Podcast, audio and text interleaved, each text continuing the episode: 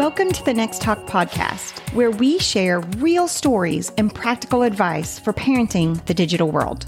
We're your hosts, Mandy and Kim. Mandy is an award winning author and the founder of Next Talk. And I'm the director of Next Talk, a nonprofit organization created to strengthen families through open communication. You can check out all of our resources at nexttalk.org. We're wives, moms, and friends tackling culturally relevant topics from a Christian perspective. We're sharing what we've learned and where we failed. We're so glad you're here for this conversation. So, we were recently at an event out of state, outside of Texas, and we got asked this question How do you handle when your child lies to you? Are there consequences? And if so, what? You get kind? a slap. that is child abuse, Kim. no, you know, and it, what's so weird is that this happened a couple weeks ago. And since then, I have been reached out to on Facebook about this question. Same thing, kind of a little bit of a dis- different scenario, but it's that sneaky lying behavior, mm-hmm. you know, mm-hmm. that we're mm-hmm. talking about. And then I was at an event last night and got asked this question again. So we need to do a podcast. That's a God, like, hello, you can't slap your kid. You got to deal with this in a diff- very different way. Well, I think it happens a lot with the internet. And I think with all the online pull that kids are facing, sneaking around and trying to get to things is just common. Uh, yeah, I think you're right. I think you're right, Kim. And, you know, uh, first I want to share what I initially just said, you know, at the event on the spot when somebody asked me this. So here's the thing lying is one of those really big deals in our home. I do not take this lightly because I, I, expect my kid to make mistakes, but I don't expect them to lie to me and to create this like double life sort of thing. Um, because when that happens, there's a literal breakdown in communication. So in my mind, you know, we have a plate and it has been broken in half and it needs to be glued back mm-hmm. together. And so, and, and that doesn't happen with a mistake. So what I mean by that is, you know, if, if your kid is watching porn because they're curious or they shared a nude in a moment of weakness or you know they they commented something really bad on social media and they they are convicted about that and they tell you about it to me the plate is intact because they're being honest with you and they're coming to you and it's not the end of the world. Like they're kids. They're, there's going to be mistakes. Let me walk you through that. But if you're doing all that in secret and you're living a double life and hiding it from me, that's a broken plate. That's a broken relationship. There, there's a bigger problem here than just the issue of what your mistake is. So here's the thing the, the follow up of this question is Is there a consequence for lying? You know, in my home, there's always a consequence for lying. There, there's always going to be a consequence for not trusting me with something. Um, and and here's how that may go down you have to be careful with how you discipline kids these days. And I say this because I see this a lot. I think I see it a lot because we don't really realize what we're doing. So let me explain the scenario to you. A lot of times I will hear parents say, You've lost your phone for a month. I don't do that in my home. Here's what I say instead You've lost your phone for a month when you're at home. So when you walk in the door from school, you're going to drop your phone on the mud bench and there's going to be no phone and no screens in the evenings. You're not going to have the Xbox. You're not going to have the iPad. We can watch family TV together or whatever. Um, if you need to be on a computer for homework, you know, you can be, but that's it. Why do I do that? Here's why. Because when we take away their phone while they're at school, it creates a really good environment for them to go to school and get on their friend's phone and create a different social media account that you're not aware of. It almost creates an environment where we're teaching them to be sneaky and lying to us. And so I think we need to be really careful about how we're disciplining our kids because we don't really think about the access that they have everywhere else. And so in my home, when I do that consequence of taking away the phone, it's when you come home at night. So that way you still have your phone during the day. I can still communicate with you. And, and honestly, then your kid is more likely to be on their phone than a friend's phone. And you have parental control set up and you're monitoring that phone and you're doing random phone checks. So you have a little bit more, I hate to word to use the word control, but you know what I mean? You have a little bit more insight as to what's happening on a phone versus creating an environment where I'm taking this away from you. Then they're going to go to school or youth group or somewhere like like that and use somebody else's phone. I'm really glad that you set that up because I think a lot of times we go right to their currency and we say something that is not only um, hard to do for us as a parent, like your kid not having their phone for 30 days and to actually uphold that. But also, if they're already struggling with being sneaky, and like you said, they go to school and they have the opportunity to log into someone else's phone, that's not the time to create a situation where they can be even sneakier. What you're saying is much more doable and I think much more effective. Well, and we just don't think about it because we think they lied to us. We have a mm-hmm. consequence. And like you said, it's their currency. They love their phone. So we just take away the phone. But we don't really think about so what kind of environment does that mean at school with them not having a phone and everybody else having a phone? Like, what is that what kind of temptations are there? And they're already mad at us for taking away their phone. So they're like, screw mom and dad. Yeah. Screw it. I'm going to create a fake account. They don't even know it. And now they can't even monitor it. I mean, it just sets up a perfect environment uh, for the breakdown of the relationship, which is already a cracked plate because they're lying to you. I just talked to a mom yesterday who her daughter came home and she told her daughter, Hey, could you text so and so. It was something about a ride. And she was like, well, no, because she's using a burner phone because her parents took her phone away. And she just said it very nonchalantly because it's so common. I was talking to a school administrator one time and he said, you know, I had to bust a, a kid because he would open up his locker and it was like a pop up pop up shop. These, all, all these phones to, for sale because it was and, and the kid was saying parent took your phone away not getting a mm-hmm. phone yet? I got you covered.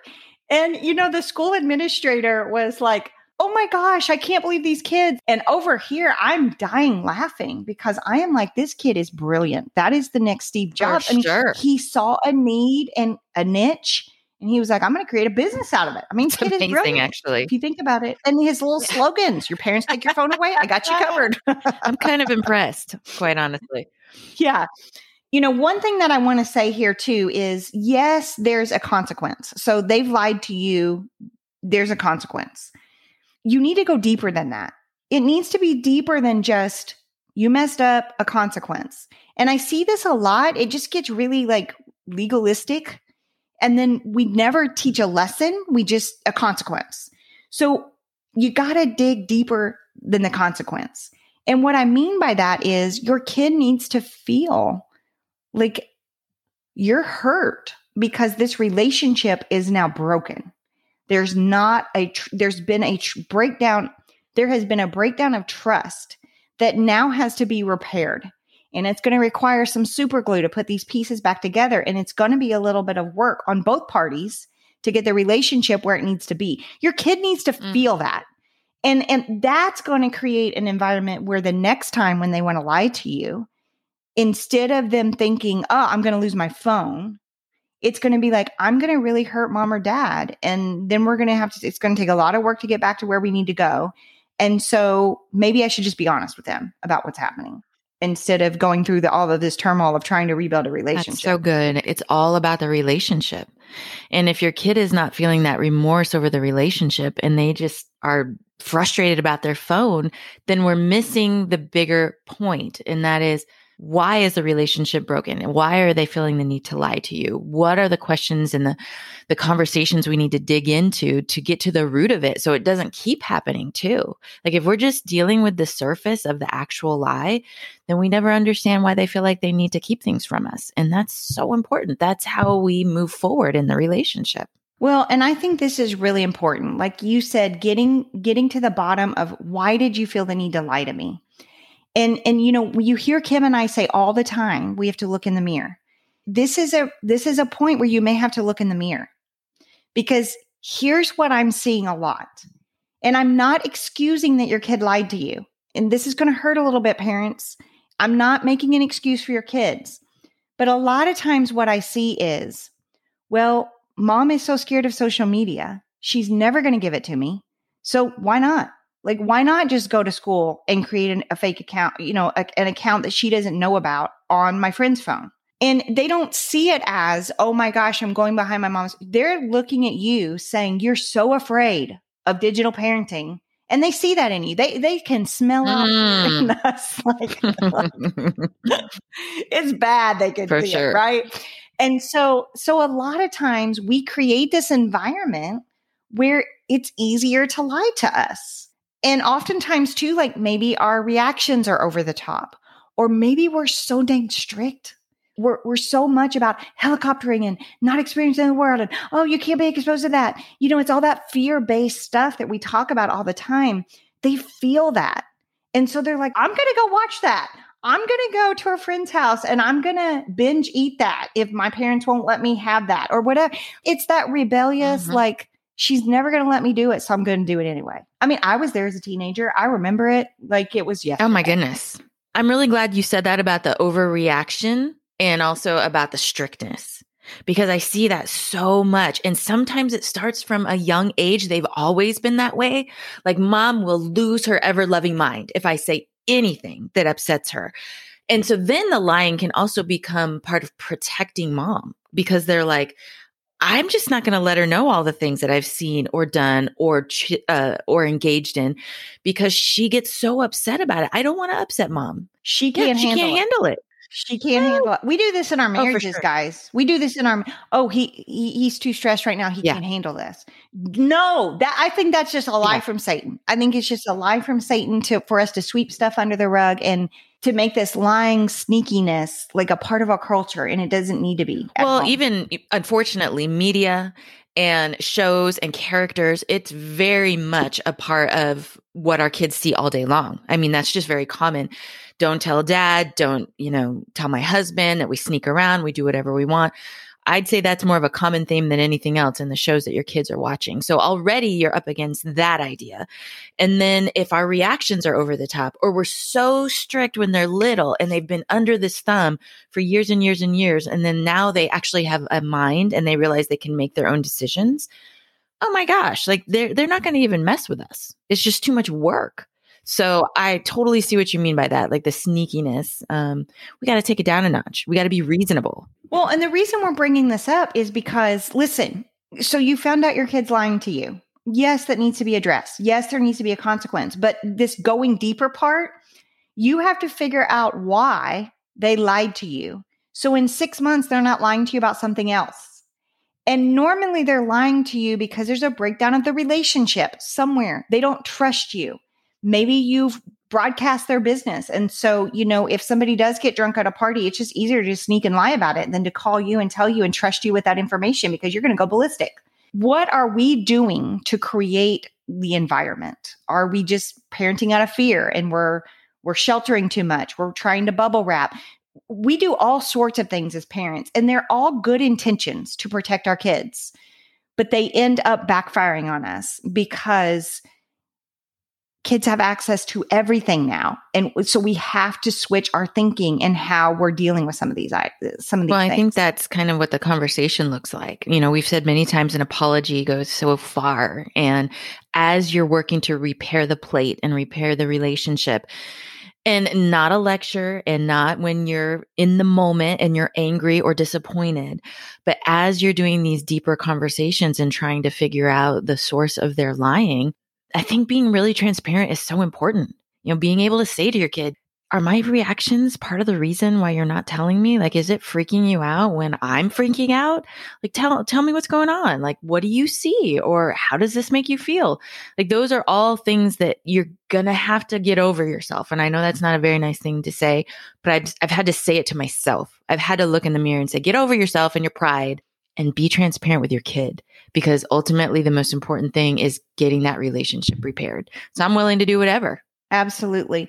Well, and I think as you dig deeper into this, Kim, and we're we're talking about this look in the mirror, trying to repair what's broken, I think you have to also ask yourself this question. Have you created a culture in your home where lying is unacceptable? And I think for many of us, we let little lies go. And so kids kind of get confused about it. So, so here's, I mean, little things really mm. do matter. If Amazon is dropping off a bunch of packages and you're hiding them from your husband before they get home and you're asking your kids to help you do that, I know that's just a little mm-hmm. thing, but you're creating a culture where you're telling your kid it's okay that we lie to each other. I love Proverbs 12 22. It says, The Lord detests lying lips, but he delights in people who are trustworthy. Mm. You know, lying is a sin.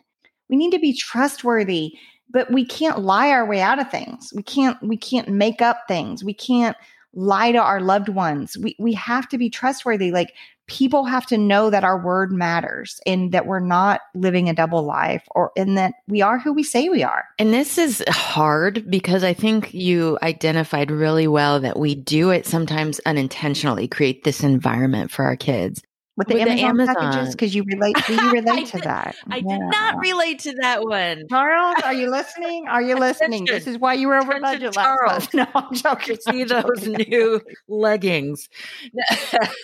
Charles. Oh charles oh my gosh. no but i am okay, going to tell i'm i am going to tell on myself. I do not hide the amazon but, packages. but it is little things right that's it's the being there. late. That's what it was for me. And, and anybody who knows me is like yes kim you are always late but my kids would hear me say, like, I'm five minutes away when I'd be like 10 minutes away. Yes. And I, oh, Kim, and they, they called you did. out on it. And this was like when they were little, you know, super sweet. And I was like, oh my gosh, this really does matter. And so it was, you know, one of those things that seems little. And then you realize, okay, they're really watching. They're, it, and it does matter. And so I do want to say here, it starts young in creating that culture and and and pointing out to them how important it is to be honest. But i do think when they're little sometimes they get confused. And so sometimes giving them language and scenarios is helpful. And this is something that worked in my house with one of my kids. And it was really transformative for them because when you're in a house with multiple siblings and maybe this happens in any house even if you're an only sometimes you're vying for attention Okay. That's just the way it is. And I know in our house, we are big on humor, we're big on dancing, and we're big on competition. And I started noticing that one of my kids' stories were really over the top. And I was like, hmm. Like being exaggerated? Yes, to the point where it was like straight up lies. Like straight up. and I was like, um, that didn't Is happen. Get an Enneagram three. It's just get an Enneagram Six one no one. So, you know, they were little at the time. And at first I was going to go in with the like whole lie thing. And then I was like, let me try a different approach. And I give you this example because it's helped a few other moms who have little ones. I said, Hey, you know how when you tell me a story like this, I want you to know how creative it is. And I'm wondering if this is something you came up with to entertain us or if it's a real thing that happened. And they kind of like looked like, oh no, she's on to me. And then there was a little hemming and hawing, like, what do I do? And then they said, well, yeah, I, I kind of made it up. And I was like, such a good story. It was so entertaining. It was so great, but it wasn't true. So listen, you can still tell stories like this. You just have to start it with, what if this happened? Or can you imagine if? And then we get to enjoy it and you're not lying anymore. And it like changed their life. Like we hear those stories all the time now, but they needed that little language, like just to tweak it because they're little. I love this, Kim. This is so practical. And then you can go into this is important because lying is yes. a sin and we don't want to do that. But you're but you're starting off on the practical side, like not shaming them, not telling them they messed up or anything like that, just pointing out you can do it differently. Yeah, when they're little, you have to do that a lot. And that again sets that tone in your house that they can talk to you about anything. You're not going to lose your mind, but that things like lying are not okay and we're going to address it you're using the example of little kids. You know, I, as a mom of teens, you know, we see all day long it, eh, just with my teenagers and the work I do at Next Talk, teenagers living double lives. I mean, I, I just see this all the time. The Instagram account that mom and dad are monitoring, you know, the bio says John 316, I love Jesus. Yay. you know, and all these like modest clothes. And then there's another Instagram account that mom and dad don't even know exist and it's like booty mm. pictures mm. and you know sexualized stuff going yep. on and it's just bad content when you see this happening and you're going to see it parents if you're a next talk family your kids are going to be coming to you telling you this mm. all the time about how teenagers are doing this and other kids are doing this when you see that happening use it as a teachable moment this is what i say to my kids listen I feel sorry for that kid because I feel like they can't tell their parents. I want social media. I feel really left out. You don't understand this and this and this is happening. And I've proven myself to you and you still won't give it to me. And so there's a breakdown in the relationship there where the kid feels like they have to lie. And what's really sad is when mom and dad find out, they're going to bring the hammer down because they've lied now. And it's a whole situation. And like I point that out to my kids so they can see the turmoil that all of that mm. creates. And then I say to my teenagers, like I've said this to my teenagers listen, I expect you to make mistakes. So if you're at a party, you have a drink or your friend gets drunk or whatever, call me. If you make a mistake, you are a teenager, your brain is not developed yet the the prefrontal cortex where impulse control and decision making happen is not going to be fully developed until you're in your 20s so you are going to make stupid impulsive decisions sometimes that's when you call me the most because i'm there to help you and you know if you've got teenagers on social media say some big things you're not going to expose them to anything you know say if you are struggling with pornography if you are you know, whatever it is, throw out some of these big mistakes and say, we'll get through it. Like, I just don't want you living the double life because the double life thing, that's going to take a long time to repair our relationship. Um, and sometimes, too, with my teenagers, I use mom and dad as an example. You know, like if my husband is lying to me about something, whether it's little or big, we're going to have a problem in our marriage. And that's going to create a lot of friction. And a relationship with my kids is the same. Like, I expect for you not to lie to me.